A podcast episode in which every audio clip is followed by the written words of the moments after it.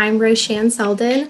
I'm a current fellow with Our Climate um, in Washington State. And today on Is It Hot Enough Ya? I'm sitting down with Andres Jimenez, Executive Director of Green 2.0, which is an independent organization which is working to increase racial diversity among environmental organizations. So, Andres, uh, to get started, why don't you um, tell us a little bit about the specific work you do with Green 2.0 and why you felt it was important to take on that role? Yeah, well, thank you so much, Roshane. It's great to see you and great to see everyone this evening or afternoon, depending on where you're at. Uh, I thank you so much for having me. I'm really excited to be here to talk about these important and timely issues. So Green 2.0 is a 501c3. We're a national organization, and we take a look at the top 40 foundations and environmental groups, and we look at their hiring practices when it comes to people of color. So we'd look at how they're being staffed or not staffed, as well as looking at their board structure. Mm-hmm. One of the things we look at is are organizations being transparent? Are they letting the public know exactly what their hiring practices are. Uh, and so that's really important. There are lots of organizations who have come around and are doing that, and that's fantastic and great. It is 2020, and every organization and foundation should be doing this, but they're not. And one of the tools that we use to kind of look at this is we have an annual report card, which you can always find on our website at diversegreen.org. And this report card, again, takes a look at the top 40 foundations and environmental groups. Now, some of that data shows that some organizations are doing better. They're hiring more people of color, they're putting people of color on boards. But there are a lot of groups that fall into that bad category. And that's either one, they're not being transparent. And so they're not providing the information. So we don't really know what they're doing. And a lot of times that's very that's for a very specific reason. And two, one of the things that we see on the bad front is that they are either staying stagnant or they're actually going backwards when it comes to hiring people of color, which is a big problem. As you well know, our environmental movement has traditionally not been extremely inclusive. When we've looked around the table you at, at the leadership, at, the, at who's speaking, for the environmental movement, traditionally, it has not been people of color.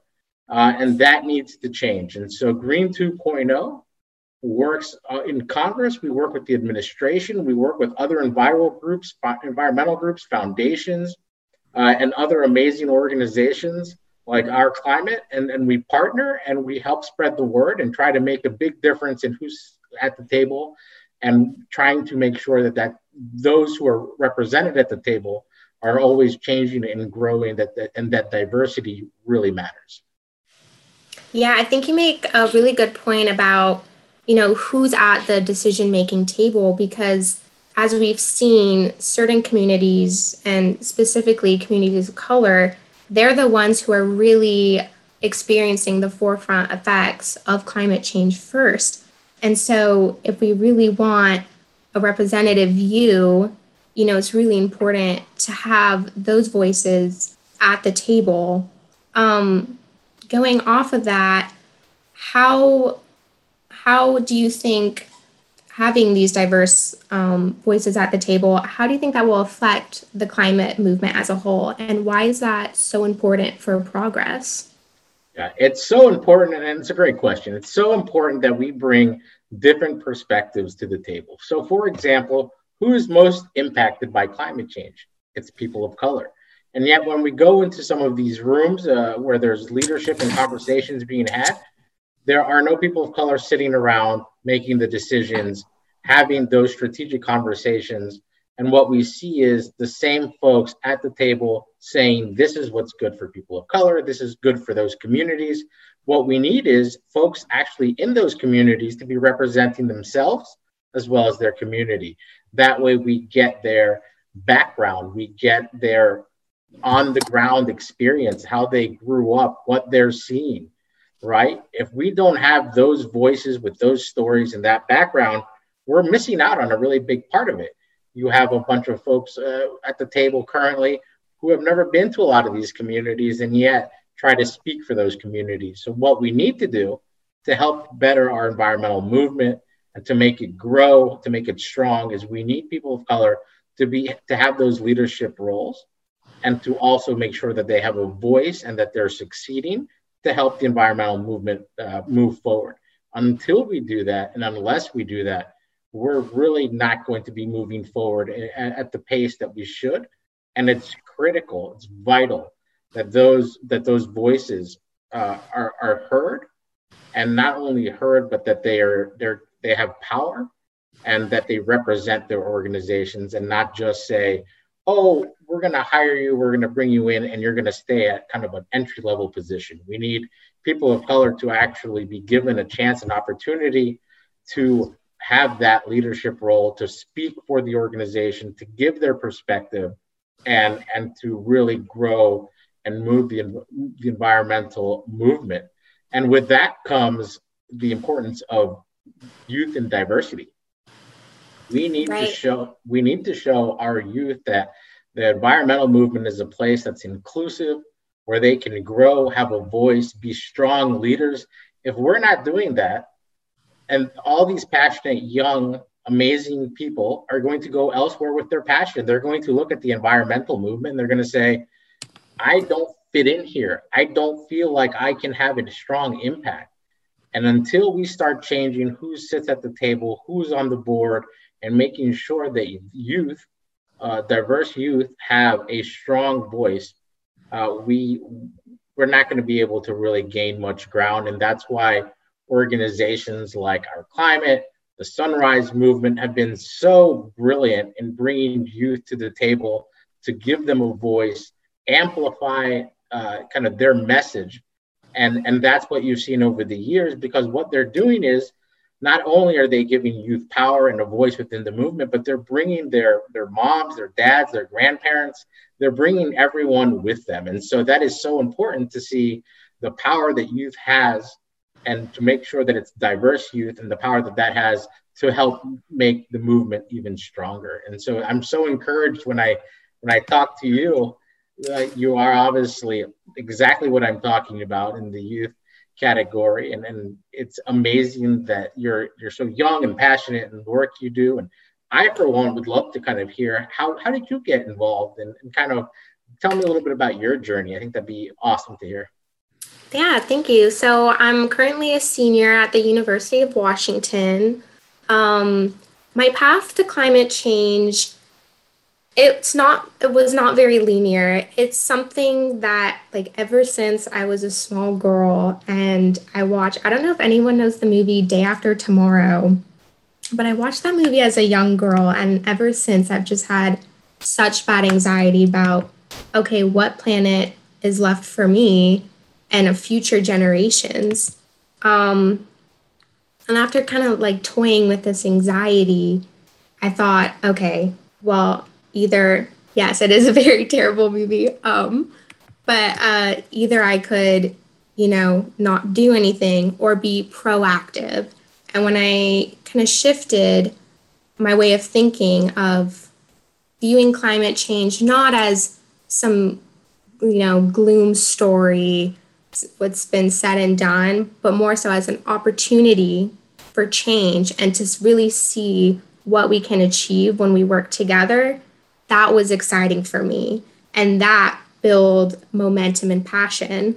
Um, and so I'm really excited to be working with Our Climate because this is really like my first hands on experience with an environmental organization. And I was just really excited, um, kind of like what you were saying about its investment in young folks because young folks are really bearing the brunt of the effects of climate change and we are constantly being turned away from the decision table as being, you know, too young, too radical to enact change. And so I really appreciate the point you brought up about why it's so important to have an inclusive environment because when you're dismissing certain communities, you're turning away passion and momentum. And it's almost discouraging. And there's so many talented people who were hungry for change. And once we start getting a seat at the table and communities of color have more access, I really agree with you. I think that's what's going to create this snowballing effect uh, for climate change. Um, I also think another bring up kind of what you were saying about in terms of people of color who do make it in, maybe they're not, you know, getting promotions that they deserve, and there's, you know, bias um, in the hiring process. Um, how how do you at Green 2.0? How do you hold these organizations accountable and really assess um, the impact of their current policies? Yeah, it's a great question. And so we're all about uh, not only looking at the data, but we're also looking to do a spotlight on organizations and foundations that are doing much better. But we're also, you know, absolutely willing to talk um, about those organizations and foundations that are not where they need to be. Again, it is 2020 and it's unacceptable for organizations to continue some of their their practicing hires. And so we we hold them accountable and we do this through a series of reports that we do every year. We do it through our report card. You know we're always we're, we're big on social media and talking to the media. We go to congress uh, so we, we talk with committees and we talk with members of congress and let them know the exact state of diversity in the environmental movement. And we're the only group that actually does that in the country. And so wow. we're extremely that that's very important. And there are no other groups out there letting members of Congress, for example, know exactly what certain groups are up to internally. And it's so important now more than ever for, for decision makers, for lawmakers to understand that. And so we'll be talking to future administrations as well. And obviously organizations like our climate, and we've been working and partnering with a with a host of other organizations to kind of let them know what's happening. Because at the end of the day, it, it takes more than green 2.0 it takes more than just our climate. We need to be working together in a network and partnering together on these issues and making sure that we all understand the exact state of the environmental movement so that we can make it better. Uh, i alone can't do it. You alone sean can't do it. And so we need to partner up. We need to work with members with, with congressional staff and members of congress to really push that ball further. And so one of the exciting things, again, going back to youth, is just exactly how passionate they are and motivated they are when it comes to voting, when it comes to going and talking with their members of Congress and joining organizations. They're very motivated, and that can be such a helpful tool to help make the environmental movement that much stronger. And so, one of the things that I kind of wanted to ask you are what are some of the things that, for example, you and your friends have been doing? Uh, to you know when it comes to working with Congress or other groups and partnering? Um, and do you think that's working? Do you does do you think that that partnering and network is something that's that's helping, or do you see that there's you're running into a wall with some of those partnerships? Yeah, uh, good question. I think at the end of the day, building coalition is so important um, if we really want to combine strengths. And so I really do think it's helpful because I think what we're seeing is a snowball effect. Um, so at our climate, uh, recently we've been doing a lot of get out the vote. And a part of that is not only do we like message X amount of people, like this is the link to register, please vote, but we add in this thing at the end that it's like, will you pledge to send this message to like three of your friends? And by doing that, not only are people who are receiving messages from their friends versus someone they don't know, like they would be more receptive, but it's kind of building this grassroots movement and where we're seeing the snowball effect of more and more people reaching out to their communities, um, getting out the vote. And so the short answer to your question is yes, I think that's super um, important. And I think we are seeing the results of, especially within, I mean, I think I can only speak for Gen Z, but we're really seeing people starting to recognize the power they can have when they work together. And I think that's very valuable because again, this goes back to what you're saying of talented people feeling like they don't have a voice and taking it somewhere else. And so I think when you see that your small actions, when combined with others, can really build tangible momentum, that's only attracting more people to the cause. So I think that's um, a very important part of grassroots organizing and activism. It takes a village. You can't do anything alone. And I right. think that there's some really great networks out there. And I'll give you an example. Green Latinos, uh, for example, is an amazing national network of over 500 groups uh, and individuals. And they're able to, through Green Latinos, talk to one another, share information, share stories, share oh, job wow. opportunities. And so it's invaluable to have these kinds of networks where folks can feel very kind of open and feel very safe. And so it's extremely important, not only for new hires, even staff that's been there for a while, to feel like they're not on this journey alone, that there are others out there experiencing the same thing that they might be experiencing the good, the bad, and the ugly. I think one of the hardest parts for, let's say, new staff or, or staff that's been there for a while in these organizations is to feel very alone and, and think, oh, if I speak up, I might get fired. If I mm-hmm. if I say something, if I ask for a raise, if I'm asking why I haven't been promoted, what's going to happen to my job? And I think that there's always strength in numbers. And so one of the things that I've seen recently in organizations is staff coming together internally to kind of talk and have those those safe conversations amongst themselves and work together um, internally to try to make their situation at whatever organization or foundation they're at uh, much better for them, which then creates uh, mm. a better movement altogether. Because when one or many of us succeed, uh, we all succeed and we all move the, the voice and the movement that much further. But I will say that over the last couple of months, one of the things that I can continue to say is when I talk to staff, because staff reaches out, is you're not alone. And I and I don't want folks to feel like their journey or their struggles are are only theirs because it's not true. Whatever they're going through is happening in many organizations, unfortunately, in many foundations. As you saw what happened, for example, with the Union of Concerned Scientists, with the, with one of their brave staff kind of commenting on her way out what was actually happening, it had an incredible ripple effect. And so it really helped other staff, it helped organizations understand that what's happening with their staff. It, it's opened up conversations and it's caused a lot of organizations and foundations to reevaluate or even put together their strategic plan and mission. Hmm. Yeah, that definitely um, seems like a domino effect when you have more and more organizations tipping towards diversity and inclusion. That in itself seems to put pressure on the organizations which are lagging behind. Um, to really get with the program.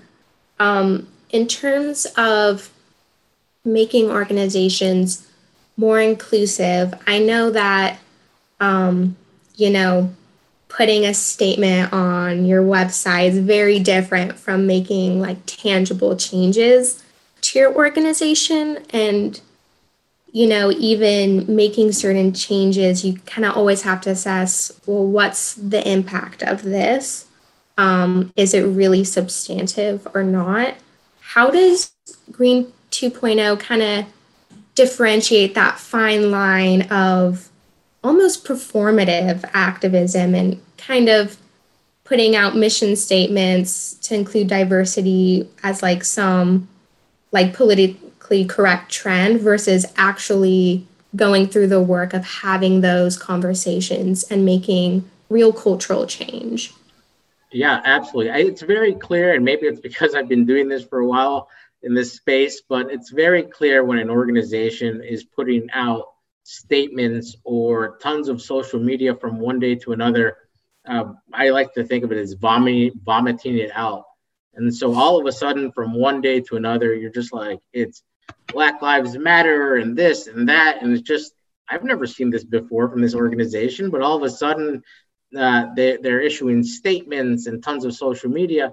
But then if you start kind of going a little bit further and deeper and you go into for example their website and you look at who's at their leaderboard who's mm-hmm. on their board who's who's their leadership.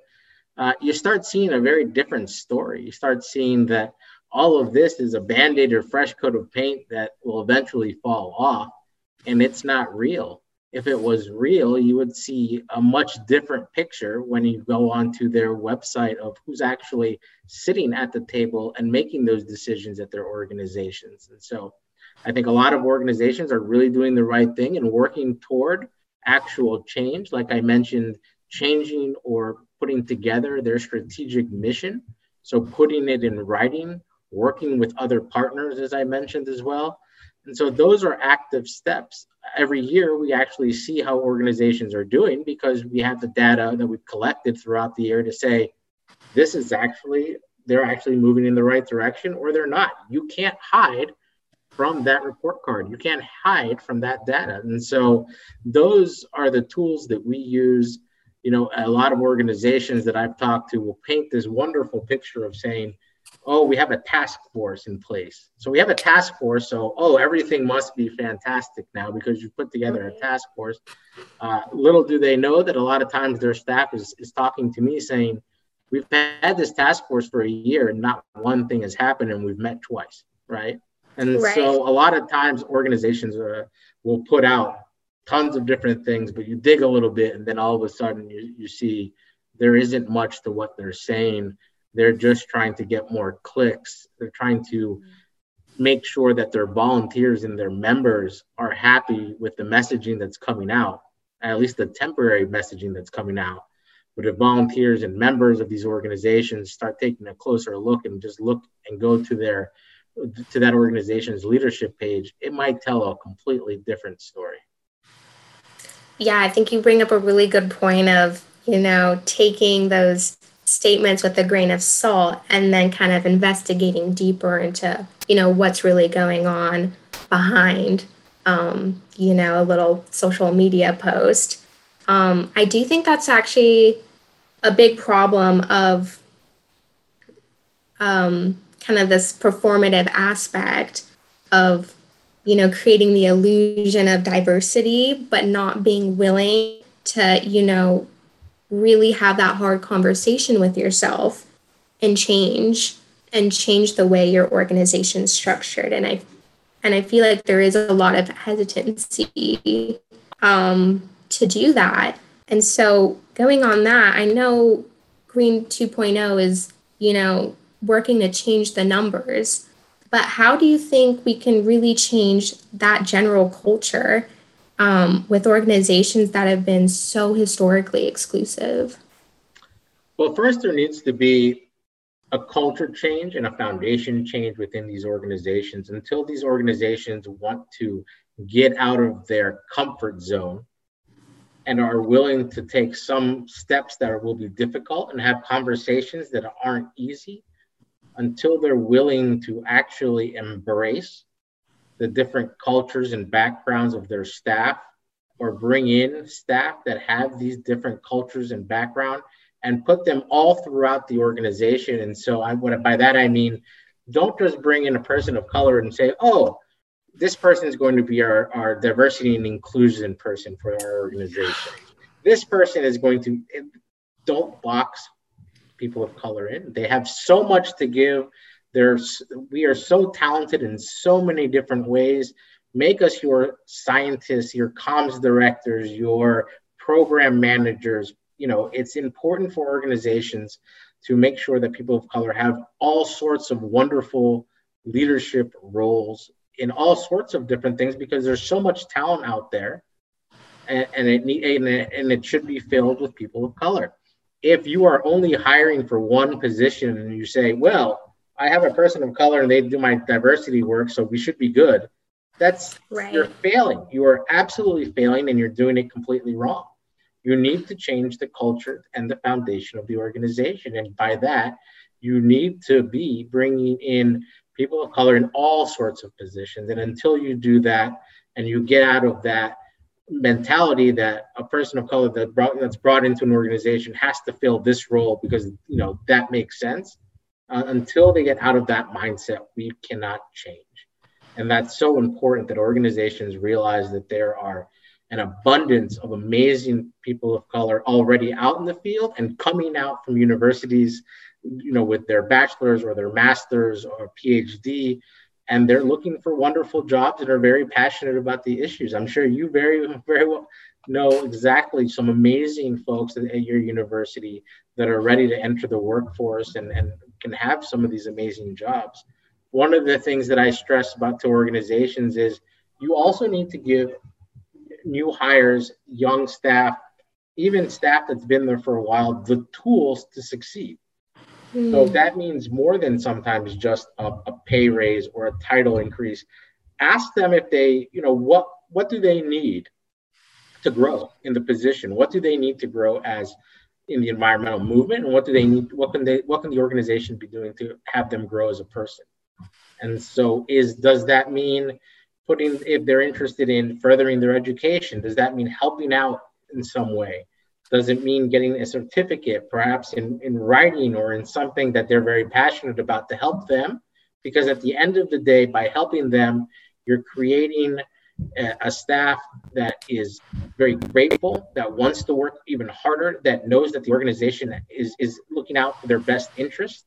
And so you're, you're really, and you're making the organization better by helping your staff. And so there's lots of different things that, that organizations can do.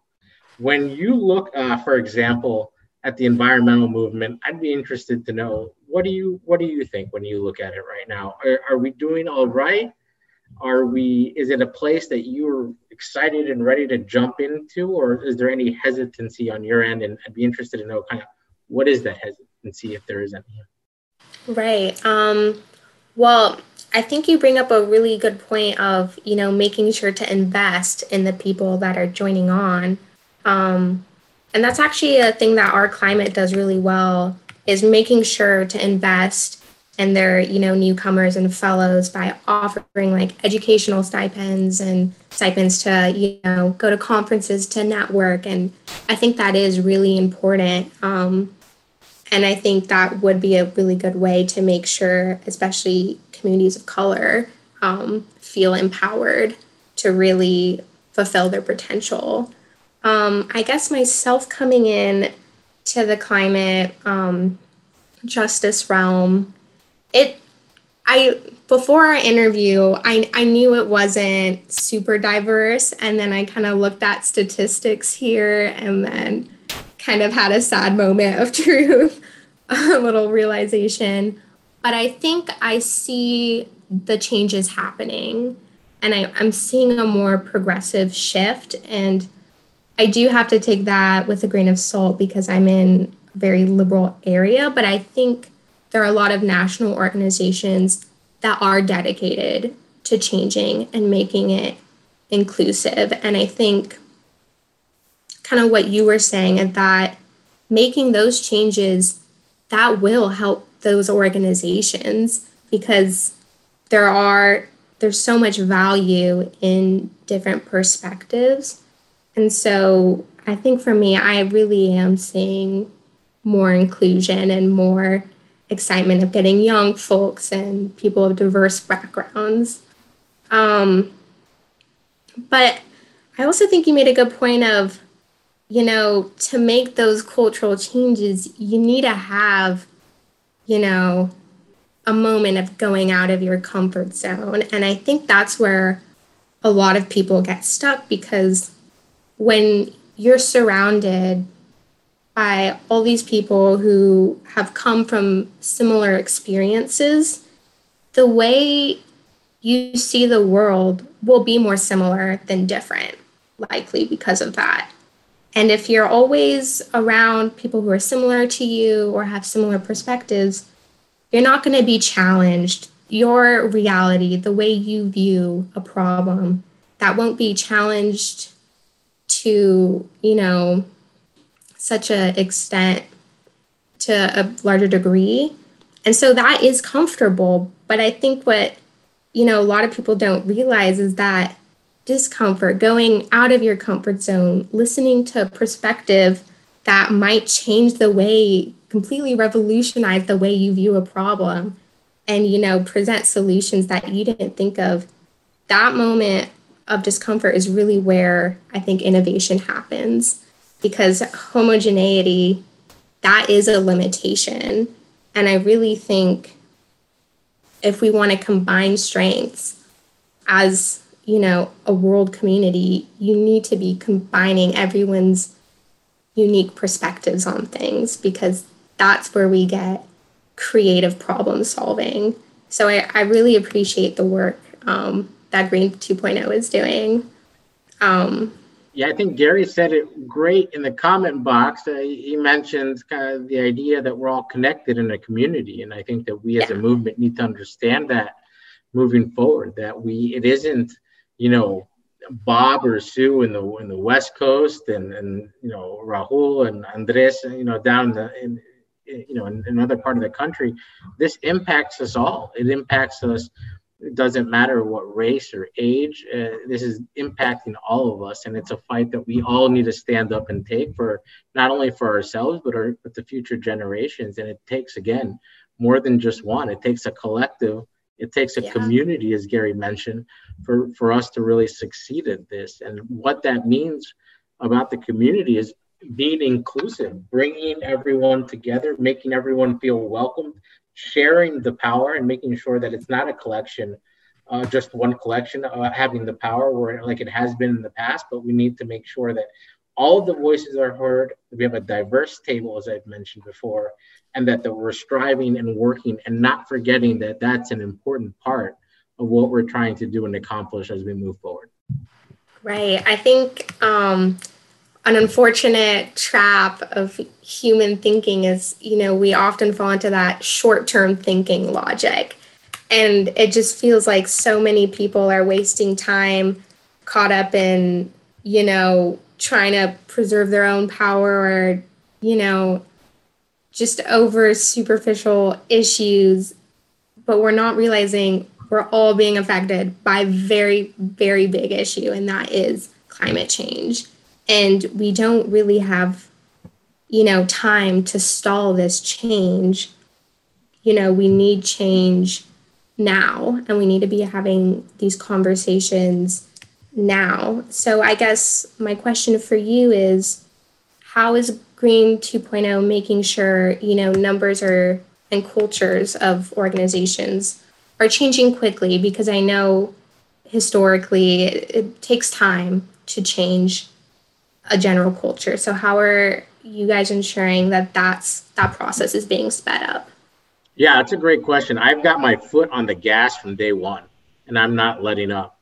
so Green 2.0 in the past was not a Hill and administration focused. That's changed uh, upon me coming to Green 2.0.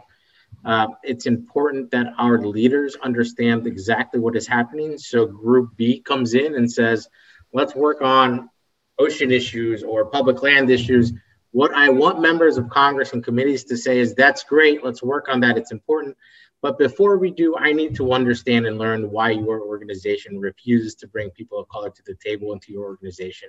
Why do you refuse to bring give people of color a voice and let them represent your organization. And so we're putting our foot on the gas on with lawmakers, with future administration. We are going to foundations and saying to foundations because so many organizations are dependent on these foundations and saying to them, uh, and without blinking and saying, if you fund one of these groups that I have told you, that we have told you and shown you data on, that is not being transparent, that does not care about bringing and, and building people of color within your organization, if knowing that you continue to fund them, I want you to know 100% this is a reflection on you, your values, and your mission as a foundation. And when I go and when Green 2.0 goes and talks to the media or put something on social media about these groups that refuse to be transparent, we will absolutely include your name on it because you are as guilty as they are for letting this happen. You are funding these groups knowing exactly what the outcome is, and that is unacceptable. It is 2020. It was unacceptable. It's always been unacceptable, but now more than ever, uh, this cannot happen. This cannot go on. And we are a national group that will make sure that those names of these organizations and foundations that are not working on these issues is well known. Yeah, that's really powerful. I I like the kind of no tolerance attitude because you're right, this has been going for far too long and we just simply don't have the time to tolerate it any longer. Um, I'm just I'm kind of curious though, uh, what have been some of the responses of organizations that haven't been meeting um, really any sort of diversity standards? How do they oftentimes react to statements like you just said? Not well, shockingly, right? so uh, the first thing was when I when I came and, and I and I jumped on the phone with every big green group in the country, every president and CEO. I told them about our, our plan to go to the Hill and to go to their perceived backyard and, and talk to uh, Congress. Interestingly enough, some of the groups who actually are working on these issues said, Great, and some of the groups, as you can imagine, that are not working on these issues said, wait, what? What did you say? Which is exactly the reaction that I wanted from them. That's exactly the kind of, oh, hold on, pause, uh, kind of moment that I that I absolutely wanted. Now, some of these groups uh, are nervous because of three things. Again, it's getting out of their comfort zone. They're not transparent because they don't want their volunteers or members to know exactly what's going on internally when it comes to hire their hiring practices and they and a lot of these organizations do not want their funders to know what's happening when when it comes to the, their practicing hires either because they're scared the funders as i talked about a second ago will pull back that funding saying we can't continue to fund organizations that that are not working on these issues and so I've gotten kind of the response of organizations saying great, and then I've gotten others that are much more apprehensive and saying, well, wait a minute, like let's let's talk this through. And and what I've said to them is our time for talking and is, is done. Like we need to see results. I don't need to see results uh, in a month or a year from now. Yeah. A lot of these organizations are hiring even throughout the pandemic. That has not stopped them from hiring. And so I say to them, this is a perfect opportunity for you to do the right thing and look outside the, your current box and look at this wonderful talent pool of people of color and use this opportunity to strengthen your organization because that's what you're doing when you bring in people of color. You're strengthening your organization. And so the time is now. It's you know some organizations are in hiring freezes. Not all of them. There's lots that have been hiring throughout and they need to use this opportunity in this time today, not a month from now, not a year from now, not a strategic plan that says in the next 10 years, this is what's going to happen, but something that, that needs to happen quickly. Um, so that's that's kind of how we're approaching that. And do you at Green 2.0, do you work with organizations in making plans to meet those goals? Or are you guys more concerned with just making sure they meet them, but you're not really um, monitoring how they necessarily get there? We that's a good question because I, in the past, we've been more helpful to organizations uh, around going in and helping them doing this one-on-one, helping with coaching, helping them find the tools that they need. Uh, with my arrival, that's changed. It's just my approach, right? And so my approach is if it means enough to you, if you are committed enough to do this work, you need to find the resources, you need to find the money, you need to do this on your own. We are going to be watching you. We are going to be holding organizations and foundations accountable, but we will not help you and hold your hand to get there. That is up to you. If this means enough to you, as it should, you will find a way to do it. Yeah, I really appreciate that um, outlook because, you know, at the end of the day, we all have responsibility, especially people, you know, with certain privileges. You know, it's really up to us to do the work and the research and to have those conversations with ourselves. You know, it, it can't, not all that burden can be placed on communities of color all the time and advocating that. And I think, I think that will you know, elicit change in the way people think of when they really sit down with themselves and they they take that time to adjust their way of thinking on their own. Um, yeah, it's absolutely. a vulnerable process, and I and I think yeah. it's so important, and we all share that responsibility. It's very important. Absolutely. Real quick, I wanted to ask, uh, being one of now that I have uh, a, someone, a, a, young person in, in this in this environment and in, in, college, what do you see as the most successful thing that Zero Hour and the Sunrise movement have brought to the table? Where do you see how have they changed the game? Kind of how are they? What do what do you see their role in the environmental movement as being?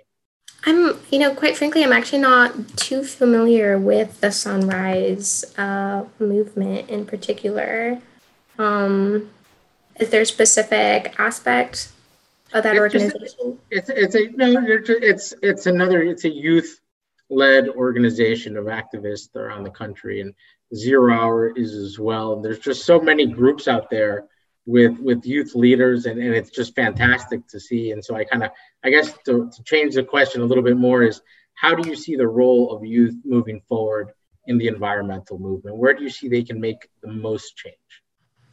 Well, I, I see youth as leaders. Um, I think before, you know, there was a culture of having, you know, young folks do a lot of the the grunt work. Like I've had internships where, you know, you're just doing the jobs that no one else wants to do, like entering data in a spreadsheet and you're not really included in those organization conversations um, or in strategic planning. And so what I'm seeing now is this shift where, you know, the youth are very much involved in, you know, campaigning and they're being invested in and, you know, really taken seriously. And I think what that's doing, it's not only, you know, creating folks who, you know, they just do their job and then they they leave, but they're really it's creating a lifelong um, activism journey with young folks.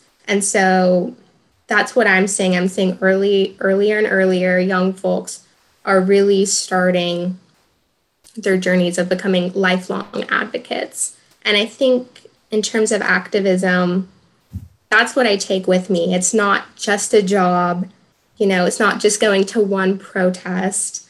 It's how you live your life and every day. And it can take so many forms from starting those conversations with friends and family. And I think that's something really special I'm seeing right now in organizations is they're really taking that spirit of the youth because we are so passionate. Um, and it's really intentionally intentionally reforming that into applicable and tangible leadership skills. Um, so I'm very excited to see what Gen Z does. I just like to thank everyone for coming out and listening to this, especially Andres for taking time out of your busy schedule. Um, it's been a pleasure speaking with you. Um, we would like to ask make sure um, everyone, if you can, please share this series um, with your networks, with your friends. Good evening. Bye, everyone.